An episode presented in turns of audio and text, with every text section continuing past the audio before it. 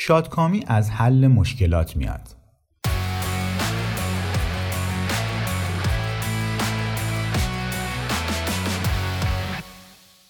مشکلات زندگی همیشگی هستند.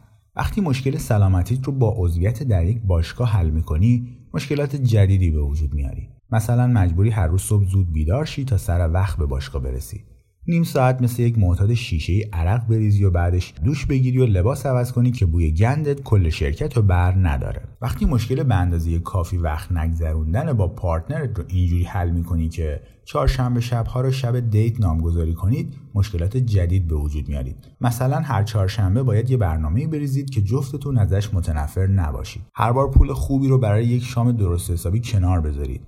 ها شور و هیجان و برقهایی که فکر می‌کنید از چشماتون رخت بر بستر رو از نو بازیابی کنید و بر سختی های سکس داشتن در یک وان پر از حباب و کف فائق بشید. مشکلات تمومی ندارن فقط معاوضه میشن یا ارتقا پیدا می‌کنن. شادکامی از حل مشکلات میاد. اینجا کلمه کلیدی حل کردنه. اگه از مشکلات تفره بری یا حس کنی که مشکلی نداری خودتو بدبخت کردی. اگه فکر می‌کنی مشکلاتی داری که نمی‌تونی حل کنی باز هم به همون میزان خودتو بدبخت کردی. فوت کوزیگری در حل کردن مشکلاته نه در نداشتن مشکلات. برای شادکام بودن باید چیزی رو برای حل کردن داشته باشیم. در نتیجه شادکامی از جنس عمله یه جور فعالیته. نه چیزی که خیلی منفعلانه به شما اعطا بشه یا بصیرتی که به طرز جادویی در یک مقاله هافینگتون پست کشفش کنی یا از یه معلم یا مرشد بشنوی. یا چیزی نیست که وقتی بالاخره به اندازه کافی پول درآوردی که خونت رو بزرگتر کنی بر تو نازل بشه.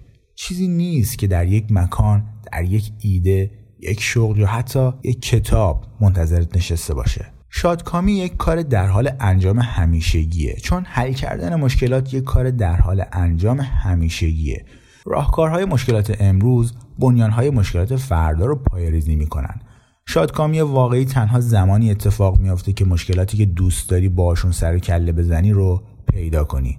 بعضی وقتا این مشکلات خیلی ساده هستن. غذای خوب خوردن مسافرت به یک سری جاهای جدید برنده شدن در بازی کامپیوتری جدیدی که خریدی. بقیه وقتها مشکلات پیچیده تر و انتظایی تر هستن. درست کردن رابطت با مادرت پیدا کردن یک مسیر شغلی که حس خوبی بهت بده ایجاد یک دایره دوستی بهتر. مشکلاتت هرچی که باشن مفهوم یکیه. مشکلات رو حل کن شاد کام باش. متاسفانه از دید آدم های زیادی زندگی اونقدر ساده نیست. دلیلش هم اینه که اونها به حداقل یکی از این دو روش میرینن به همه چی. یک انکار.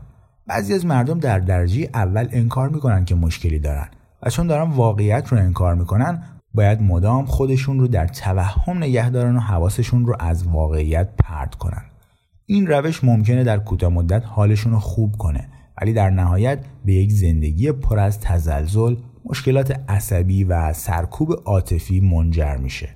دو ذهنیت قربانی. بعضی هم هستن که فکر می‌کنن برای حل مشکلاتشون کاری از دستشون بر نمیاد. در حالی که میاد. قربانی ها همش دنبال این هستن که دیگران یا شرایط بیرونی رو برای مشکلاتشون مقصر بدونن. این هم ممکنه در کوتاه مدت حالشون رو بهتر کنه. ولی به یک زندگی پر از خشم درماندگی و ناامیدی منجر میشه. آدم ها مشکلاتشون رو انکار می‌کنن یا بقیه رو مقصر می‌دونن. چرا؟ خیلی ساده است. چون این کار راحته و حس خوبی به آدم میده. در حالی که حل کردن مشکلات سخته و اغلب حس بدی به آدم میده. پرت کردن تقصیرات و انکار مشکلات به ما سرخوشی دم دستی میده. یه جور راه فرار موقتی از مشکلاتی که حالمون رو بهتر می‌کنن سرخوشی شکلهای متنوعی داره. می‌تونه از دراگایی مثل الکل یا ماریجوانا بیاد یا از حس حق به جانبی که بعد از مقصر کردن دیگران به دست میده یا از هیجان انجام دادن ماجراجویی های پرخطر. سرخوشی ها روش های کم عمق و بیحاصلی هستن برای اینکه آدم زندگیشو باهاشون بگذرونه. بیشتر کتابا و آموزگارهای خودیاری سعی می‌کنن سرخوشی ها رو بهتون غالب کنن به جای اینکه مشکلات واقعی رو حل کنن. بیشتر آموزگارهای خودیاری فرمای جدیدی از این کار رو بهتون یاد میدن و تمرینهایی رو براتون تجویز می‌کنن که در کوتاه مدت حس خوبی بهتون بده. ولی مشکل بنیادی رو نادیده می‌گیرن. یادت باشه هیچ آدم خوشحالی لازم نیست بره جلوی آینه وایسه و به خودش بگه که خوشحاله. سرخوشی ها یه جور اعتیاد هم به وجود میارن. هرچه بیشتر برای تفریح رفتن از مشکلات بنیادیتون بهشون اتکا کنید بیشتر میرید سراغشون رو پیگیر میشید. در این وضعیت هر چیزی می‌تونه اعتیاد آور باشه. بسته به اینکه انگیزه استفادهش چی باشه؟ همه ما روش های خودمون رو داریم که درد ناشی از مشکلاتمون رو سر کنیم و در دوزهای متعادلی این قضیه هیچ اشکالی نداره. ولی هرچه بیشتر تفره میریم و هرچه بیشتر سر میشیم وقتی بالاخره با مشکلاتمون مواجه میشیم دردش بیشتر میشه. به احساسات زیادی بها داده شده. احساسات برای یک مقصود خاص تکامل پیدا کردن. کمکمون کنن اندکی بهتر زندگی و تولید مثل کنیم. همین. مکانیزم های تولید بازخورد هستن که بهمون میگن. آیا چیزی برامون احتمالا درست یا احتمالا غلطه؟ نه کمتر نه بیشتر. همونطور که درد ناشی از لمس کردن یک کتری داغ بهت یاد میده که دیگه با دست غیر مسلح بهش دست نزنی درد تنهایی بهت یاد میده که دیگه کارایی رو نکنی که باعث بشه. اینقدر احساس تنهایی کنی. احساسات سیگنال های بیولوژیک هستند که برای هدایت شما در مسیر تغییرات سودمند توسعه پیدا کردن.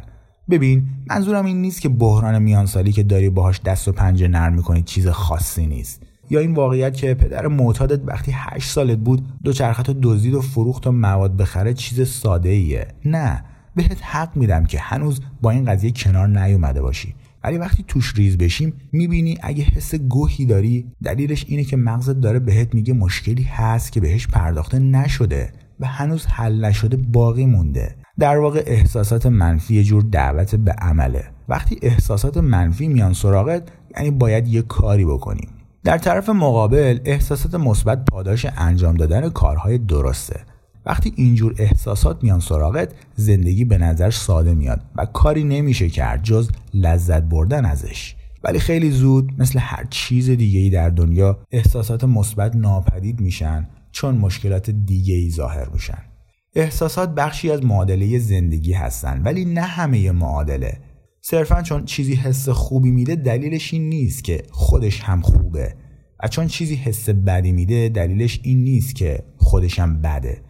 احساسات مثل تابلوهای راهنمایی رانندگی هستن که سیستم عصبی بهمون به پیشنهاد میده ولی از جنس دستور نیست. در نتیجه نباید همیشه به احساساتمون اعتماد کنیم.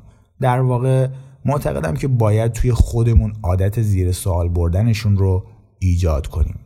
خیلی از آدما به دلایل شخصی، اجتماعی یا فرهنگی یاد گرفتن که احساساتشون رو سرکوب کنن. مخصوصا احساسات منفی. متاسفانه انکار کردن احساسات منفی یعنی انکار کردن مکانیزم های بازخوردی که به ما کمک می‌کنن مشکلاتمون رو حل کنیم.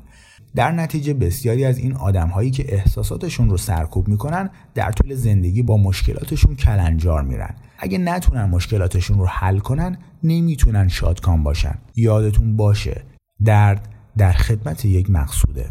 ولی آدم هایی هم هستن که زیادی هویتشون رو با احساساتشون تعریف می‌کنن. هر چیزی تنها و تنها بر اساس حس هایی که بهشون دست میده توجیه میشه. اخ زدم شیشه ماشین تو شکوندم ولی باور کن خیلی عصبانی بودم. یا از کارم استعفا دادم و به آلاسکا نقل مکان کردم چون حس کردم کار درستیه. تصمیم گیری بر اساس شهود احساسی بدون درگیر کردن منطق همیشه نتایج تخماتیک به بار میاره. می‌دونی چه کسی همه زندگیش رو روی احساسات بنا می‌کنه؟ یه بچه سه ساله و سگها. می‌دونی بچه های سه ساله و سگها دیگه چی کارا می‌کنن؟ روی قالی میرینن. پایبندی و سرمایه گذاری افراطی روی احساسات باعث شکست میشه چون احساسات دوامی ندارن. به همین سادگی. چیزی که امروز ما رو خوشحال می‌کنه فردا روز چیزی که امروز ما رو خوشحال می‌کنه فردا روز دیگه ما رو خوشحال نمی‌کنه. چون بیولوژی ما همیشه یه چیز دیگه می‌خواد. قفلی زدن روی شادکامی منجر میشه به جستجوی بی انتهای یک چیز دیگه یه خونه دیگه یه رابطه جدید یه بچه دیگه یه ترفیع دیگه تو اداره و با وجود همه عرقهایی که میریزیم باز هم حسی خواهیم داشت که همون اول داشتیم. ناکافی. روانشناس ها گاهی به این مفهوم میگن تردمیل لذت جویی اینکه ما همیشه داریم سخت تلاش می‌کنیم که وضعیت زندگیمون رو تغییر بدیم. ولی در واقع داریم درجا می‌زنیم و هیچ وقت حس اونقدر متفاوتی نداریم. برای همینه که مشکلات ما تکرار شونده و اجتناب ناپذیر هستن. کسی که باهاش ازدواج می‌کنی همون کسیه که باهاش دعوا می‌کنی. خونه ای که می‌خری همونی که باید لوله ها و کولرش رو تعمیر کنی. شغل رویایی که به دست میاری همونی که براش کلی استرس می‌کشی. هر چیزی که به دست میاری یک فداکاری اجتناب ناپذیر در بطن خودش داره. هر چیزی که حس خوبی بهمون به میده ناگزیر حس بدی هم بهمون به میده. چیزی که به دست میاریم چیزیه که از دست میریم. چیزی که تجربه مثبت ما رو می‌سازه تجربه منفیمون رو هم تعریف می‌کنه. این یک قرصه که قور دادنش خیلی سخته. ما خیلی با این ایده حال می‌کنیم که یک شکل از خوشبختی همیشگی هست که میشه بهش رسید. ما با این قضیه حال می‌کنیم که بتونیم همه رنجامون رو تا ابد تسکین بدیم و خیلی با این طرز فکر حال می‌کنیم که بتونیم تا ابد احساس رضایت و خوشنودی کنیم. ولی نمی‌تونیم.